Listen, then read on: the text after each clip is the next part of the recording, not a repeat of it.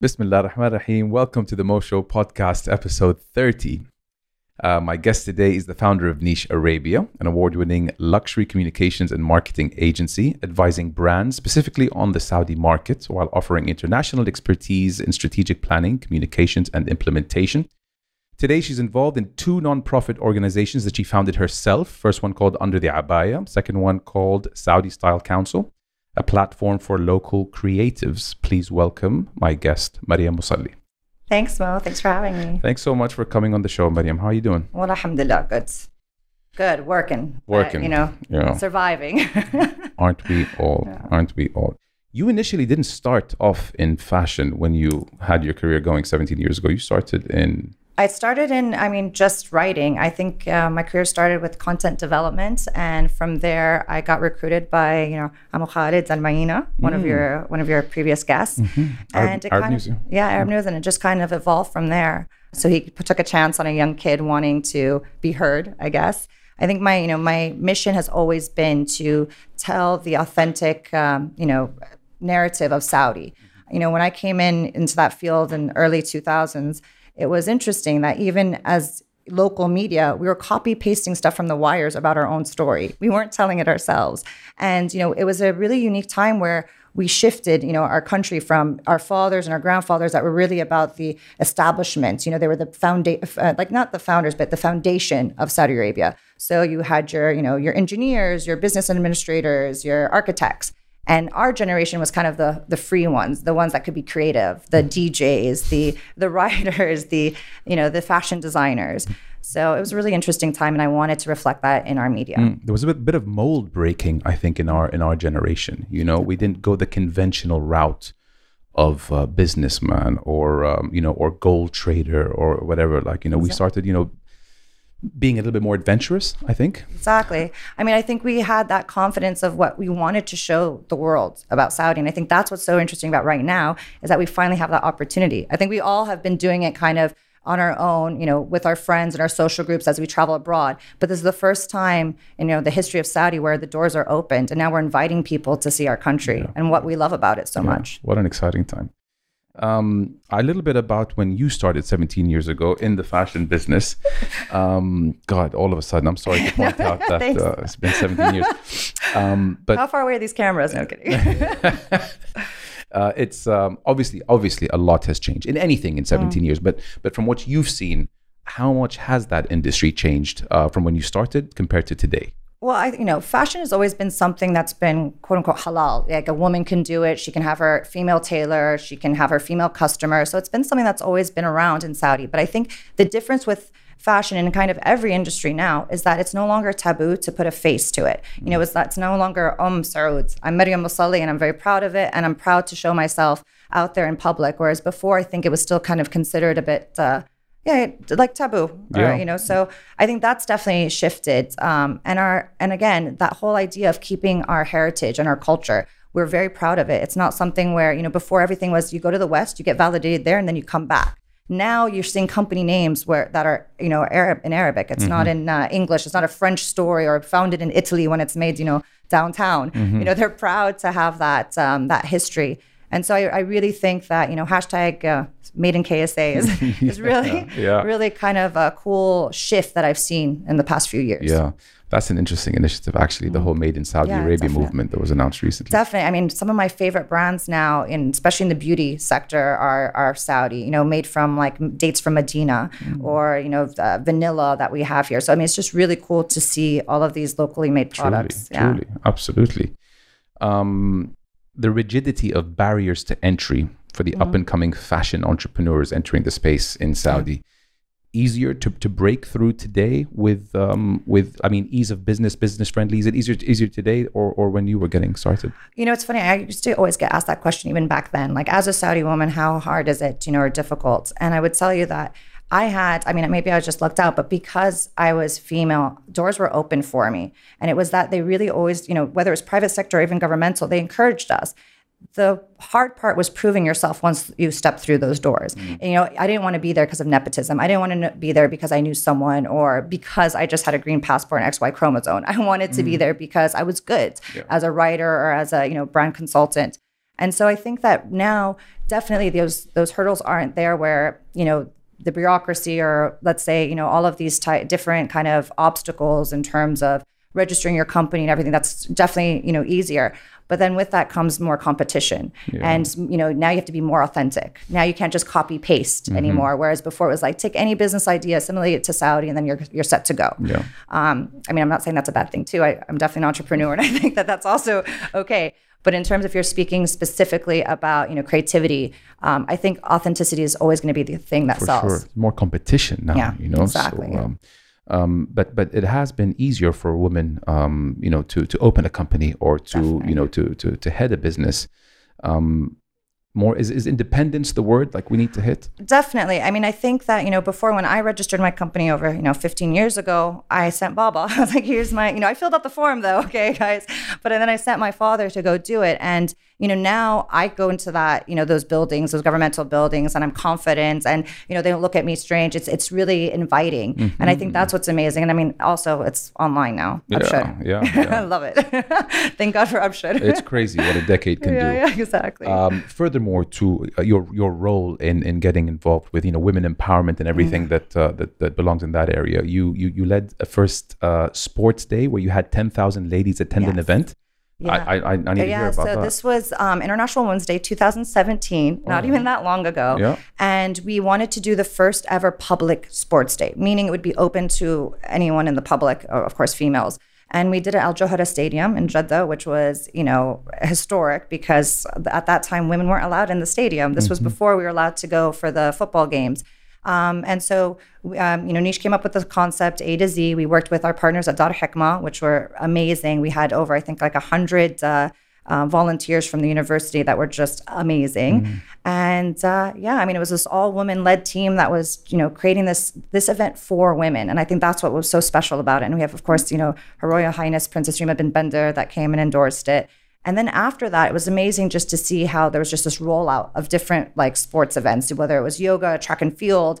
And I think that's something that, you know, about Saudi that's really unique is that once we kind of prove um, you know, it's no longer a taboo. Yeah. All of a sudden, boom, like millennial speed, we start doing yeah, everything and all, all, at once, you know? Absolutely.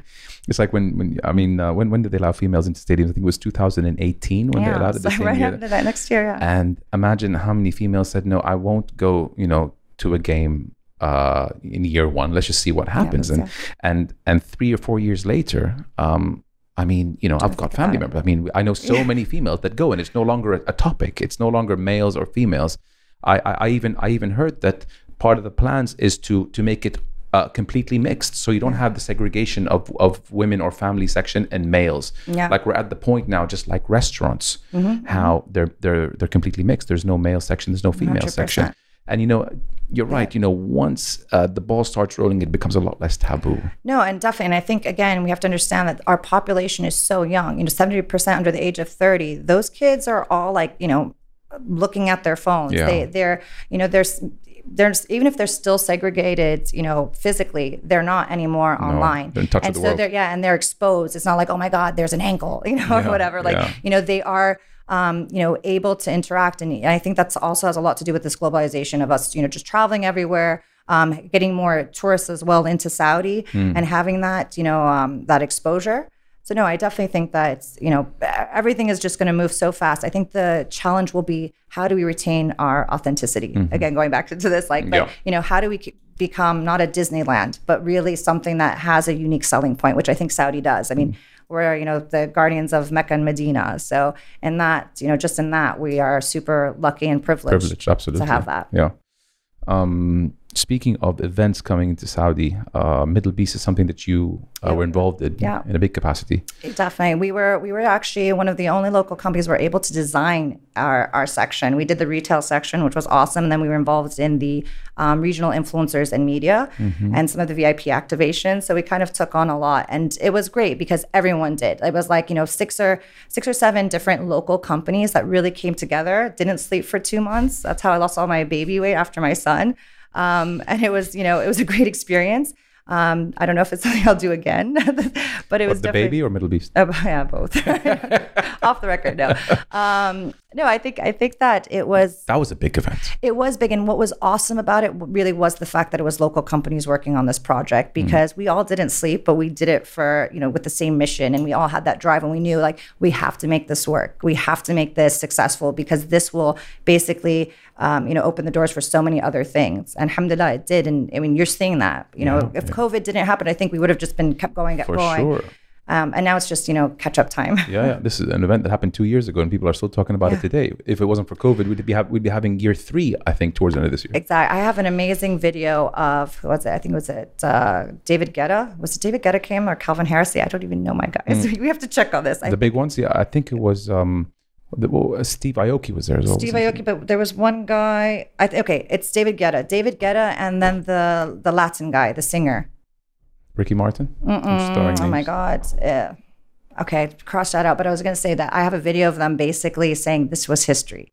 So Wow. these are two big international stars that were backstage and they were talking to each other and they were shaking hands. They're like, "Can you believe we just did that? That was Wow. like, like that They was making it. history." Yeah, I want to say like Manu Chao or some guy like that, Mm-hmm.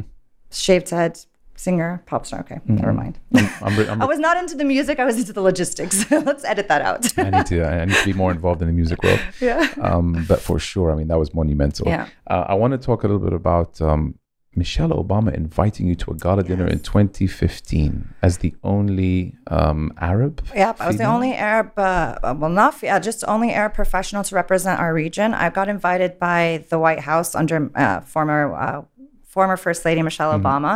It was called the Gala of Design, and it was basically a fashion industry event. So it had all of uh, basically everyone from the states for in, in the fashion world, and it was really an honor to be there. Um, this is huge. it- you know, it was really funny because at the same time, that same month, I went to speak at MIT, and that was what I was excited about. And my mom's like, "You're a geek," because the Michelle Obama thing is big, and I was like, "Mom, whatever." Like, you know, but this thing where I got to speak to MIT, you know, students and feel smart was pretty cool.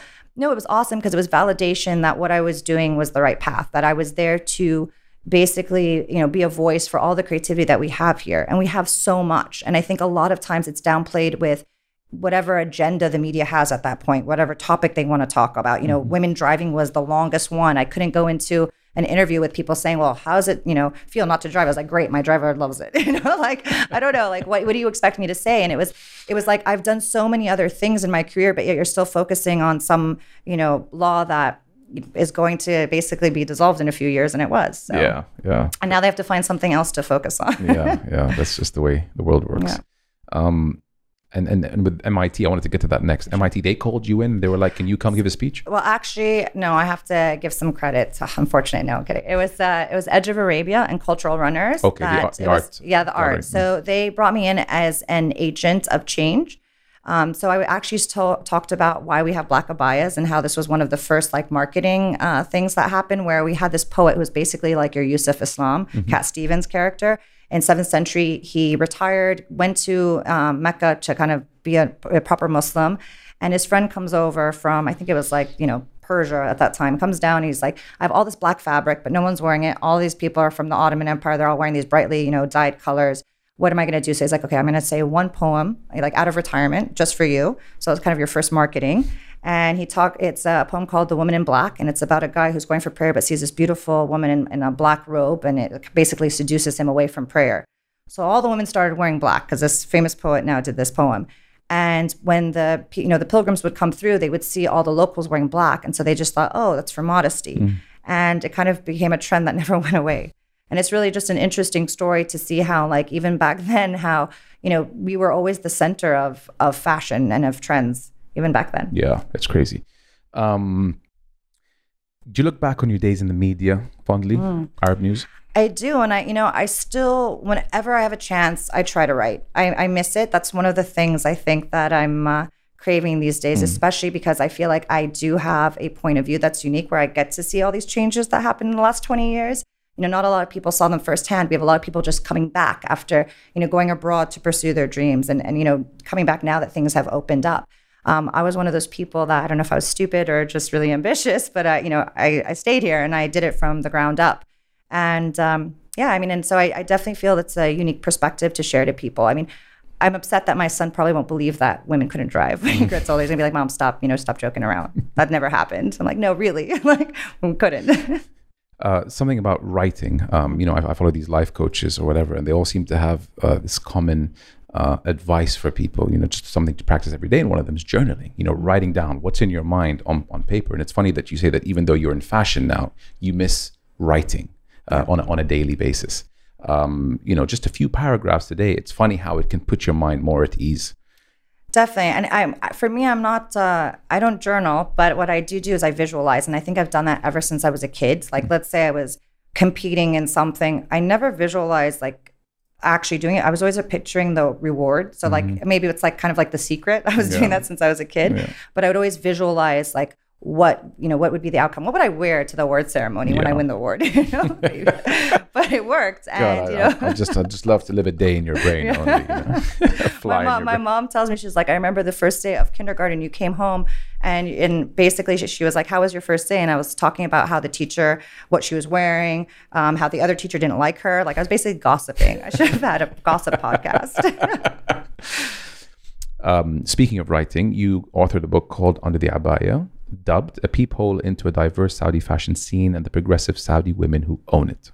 Mm-hmm. What was that like authoring a book? So it was actually my second book. So I did this other one, Glamour Globals, which was about um, just trends and consumerism in Saudi, um, which I co-authored with three other amazing uh, uh, consultants. Mm. But Under the Abaya was actually kind of uh, serendipitous. It just kind of happened. Um, it was February 2018. I did it within two weeks. I know it's kind of oh, crazy. Oh, wow. It was basically because it's a it's a street style book, so it's about it's images of women, and what we do is we basically highlight them. And the whole idea for this initiative was to create a, a book that people could take home and just kind of visually see that we're different. Mm-hmm. You know, it's we're not just that stereotypical woman all in black, um, you know, walking five feet behind her man mm-hmm. that the media tends to portray us, especially in 2018. Um, and what I did is I just did a call for um, images for people to submit it, and I had over a thousand submissions within a week. It was crazy. And it was really funny because in our release form, we said, okay, do you not want to show your face? We can, you know, do the head crop, which we usually do, you know, for Saudi. And um, 99% said, uh, you know, I want my face shown. And the other 1% said, I want my Instagram at the bottom. Wow. Like it was crazy to see that shift. And then now we did the second edition, which has over 350 women in it. Um, many of the ones that you've you've you know you've had as guests on your podcast. Mm-hmm. And um, I mean, just to see the reception. And what we did is we actually wrote a paragraph about each of them. So you get to learn about them and their obstacles. Mm-hmm. And it's just been really an awesome like initiative because we don't just end with the book. We have things where we have collaborations with stores where as a female entrepreneur, you could put your product for free. We have, um, you know, workshops that we're teaming up with Canon for photographers. Mm. Our first edition, we put five women in school um, for photography, and three of those women are now participants in the second edition. Like they took photos of other women for us. Wow, amazing! It's been really cool. It's it's def- the definition of women supporting women, and that's why I wanted to create it. You speak very passionately about this project. I love Any it. more books in the pipeline? You Want to give us a scoop? Um, any more books? Uh, or, no. pro- or projects? Oh, any more projects? Definitely. I mean, I, I now I'm working on Saudi Style Counsel, which I just launched recently. Mm. Um, what that is, it looks at all of the content creators. So your set designers, your creative directors, your stylists, your models, and it's really a non uh, a not for profit trade association that I wanted to create because I have such a network, and I always get DMs, Miriam, give me a, you know a stylist, a photographer, and I said, why not leverage this network along with you know other people that have these strong networks and give them to locals and let it be things that are you know, from our point of view. I, I don't want us to execute a brief from uh, abroad. It should be something that we understand. Home, we know our market. Yeah, homegrown. And I think that you know when we see that, and you're going to start seeing that a lot in the campaigns and the photo shoots, you'll see that that uh, return. It's so much more impactful. Yeah, absolutely. Um, do you work with the government? Any of the I do. We do. We've uh, been really, you know, uh, alhamdulillah, like really privileged to be able to do a lot of these things with Al Ula, Royal Commission of Al Ula, um, you know, Saudi Cruise, all of these different uh, tourism things. And again, it's just, I'm really passionate about it because that's what I've been trying to do, you know, since the beginning of my career is to show people our country. And so to be able to do that really hands on at this moment is just mm-hmm. really honestly a privilege. Marriam, did you do all your schooling in Saudi? I part of it. So I I'm a third culture kid. I was born in Sri Lanka. Mm-hmm. Um, my dad was country manager for Saudi Airlines, so we moved around every three years. So I did Sri Lanka, Korea, Malaysia. Then I moved here for two terms, as I call it, because it was like a an eight year um, long stretch. Mm-hmm. And then I went to boarding school in Switzerland, and then from there I got a scholarship to George Washington University in, right. in DC. Yep, graduated with honors and psychology and film. Amazing, awesome. But then, and then when you moved back to Saudi, uh, you you've been there unbroke. You've been here like for the for the entire. Yes. So after I graduated, I actually got accepted to go to Boston University to Hollywood for script writing, and I turned it down because I kept deferring it when I was here, and I just got so excited about, like, really, honestly, of what was going on here. And a lot of my friends were like, "You are stupid. like, like, what are you talking about? Like, you should be in Hollywood right now. Like, even if you do nothing, just go have fun, right?" And uh, I, you know, I again that nationalism has always been in me, and I think it's because I'm a third culture kid. I think it's because you know my mom's American, my dad's Saudi, and this was the only place I felt like home when I'd come here. You know, for every summer vacation. Well, actually, it was winter vacation. And um, You just look look forward to it when I were, did. Me too. well, think about it. I was kids, and we would go to Al Maktaba, Yeah. and we would get all the cool pens and stuff. I was into stationery. I don't know why. And then you know it was Eids, so we'd come for you know for Hajj Eids Yeah. and stuff, and it was just like amazing because I'd get all this candy and money. Yeah. and I like you know. So yes, I loved it. something about it. Huh? We, when we were when I was in school in England, I'd always look forward to coming back here, being with my cousins. You know, we'd stay up late, three, four a.m. You know, and just you know beach all day or whatever. But it was something we'd really look forward Exactly. to. And I think that's also something really unique to us is that your friends are your family. Like, you know, like my cousins to this day, their best friends are cousins. Like, you know what I Mm. mean? Okay, yes, we have friends outside that, but the family unit is just so tight. Yeah. And I mean, even like I said, living abroad all my life, I still feel that closeness with them. Yeah, yeah. No, it's great. Can't put a price on it. Oh, yeah. Um, I know we've seen so much, so much change happen here. Is there something that you'd want to see um, in the not too distant future? Something that a change you'd want to see? I mean, I think that what's great about right now is that we've kind of gone beyond the whole first thing. And I think it would be amazing for us to start, you know, competing internationally and go and striving to be the best. It's one of the things that I always tell, you know, the girls that work at my company is that, you know, let's start being, you know, good not just for this region, but good internationally. You know, strive for that. You know, every like you need to compare yourself with everyone now because we are so globalized as as a country. I mean, not as a country, sorry, as a, as a planet. Like, you know, with social media, with you know, the way we communicate Just right now. I mean, I'm sure even with your viewership, it's not just you know this this region. Mm-hmm. You're getting everyone from you know Brazil, China, and I think that's what's so interesting. Mm-hmm. And and because of that, there's more.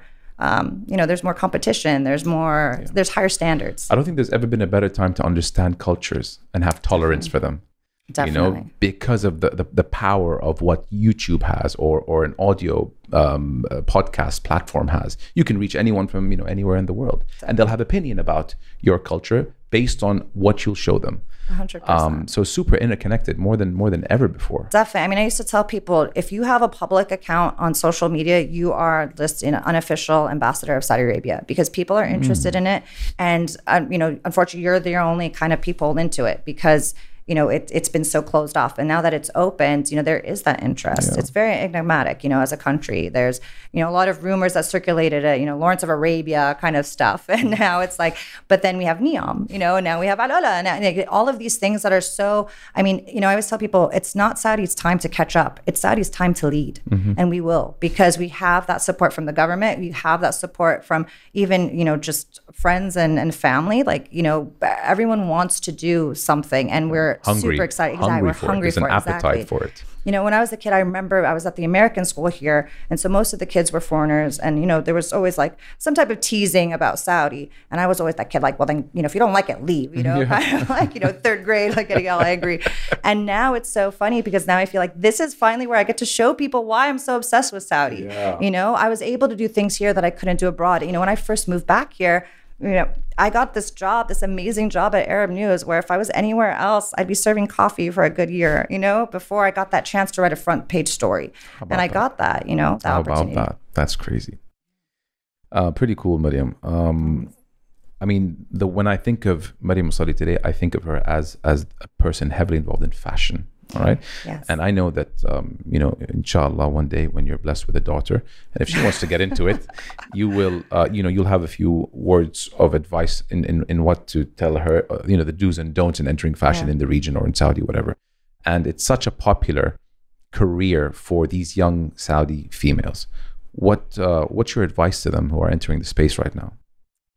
Well, I mean, look, for me, first of all, I- I'd like to clarify and say that, okay, while I do focus a lot on fashion, we do a lot in terms of just creativity. So I work with filmmakers, I work with writers, I work with um, artists, especially, I mean, art has always been one of those things that really interests me. And again, I think all of those things, what they have in common is that even back then, it was a way for us to express ourselves. Yeah. And I, I am all about expressing, you know, self expression. And so I think that for anyone going into any of these fields, I would say, just make sure that you're authentic because you need to be really personal in mm. order for it to become universal. Mm. If you're just trying to like scatter around and kind of get all the markets or everything, you're not going to be authentic and people will pick up on that. You know, we're so used to that stuff now. Mm. You know, we're we get sponsored ads and product placement every, you know, where we turn. And so I think for us to genuinely penetrate any type of market, it needs to be authentic.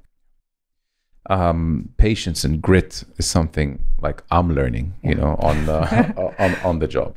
Um, uh, you know, to persevere, con- to, to continue, you know, putting your head down and, and trusting that good things will happen in time. I, you know, I always give a spe- you know, a lot of, uh, a lot of my friends, I'm always telling them, you know, you have to wear like blinders. It's like a horse. You just got to focus straight and forget what's all the noise around you because it's easy to get distracted, you know? And, and I mean, like you said, there's so much going on here too that you're like, oh, that looks good. That looks good. Like you need to focus and, and be respected for one thing. I mean, I get this a lot, especially with Gen Z. You know, you look at anyone's bio, it's like, oh, I'm a singer, a dancer, an artist. like, I don't know, you know, whatever they want. And they just put all these titles. And it's like, that's great that you collect these titles. But if you become known for one thing and then get that respect, it's very easy for you then to kind of experiment with other Yeah. things. But at least you have that that clout. And I think, you know, that's kind of what I've done. I was known for fashion and now I've been able to kind of spread my wings and do stuff and, you know, uh, like I said, in, in marketing or um, female empowerment, like anything like that. So. Yeah, yeah. Um, where do you get your inspiration from? What keeps you going? Mm, okay, so I think I have ADHD. Okay, where do I get my inspiration? You know, I Fellow- think, fellow Libra. Exactly, right, exactly. I think that for me, it's that I get bored easily, and so that's why I started a consultancy because I was like, great, I could do whatever I want. Yeah. It's not just like one kind of company and one kind of sector. I'm able to kind of dabble in everything. Yeah.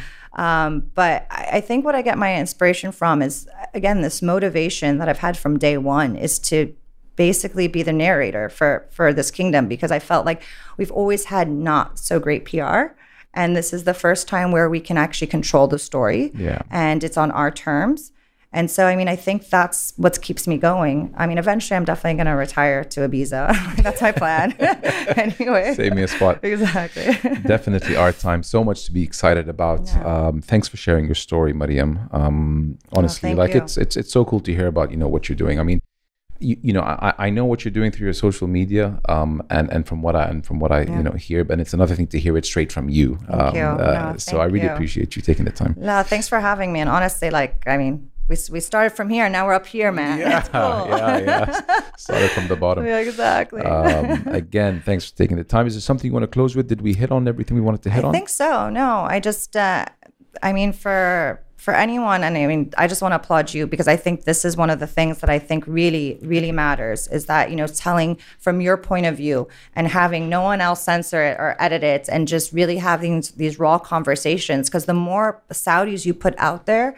The more people are going to understand we have the same universal problems and we you know the same uh, success stories as well. Yeah, so yeah. thank you. Thank you very much for your kind words. People like you, comments like that keep me going, keep the platform, you know, th- striving, thriving. So um, appreciate your words. Of course. Should I say subscribe? Is there like something? Okay. I, I, I, I'd like to keep it organic, but hey, you guys heard from me. subscribe. Thanks again, Marriam. All Thank the you. best. Okay. Thanks so much all we're rooting for you. Thanks. Thank you. Bye Thank bye. you.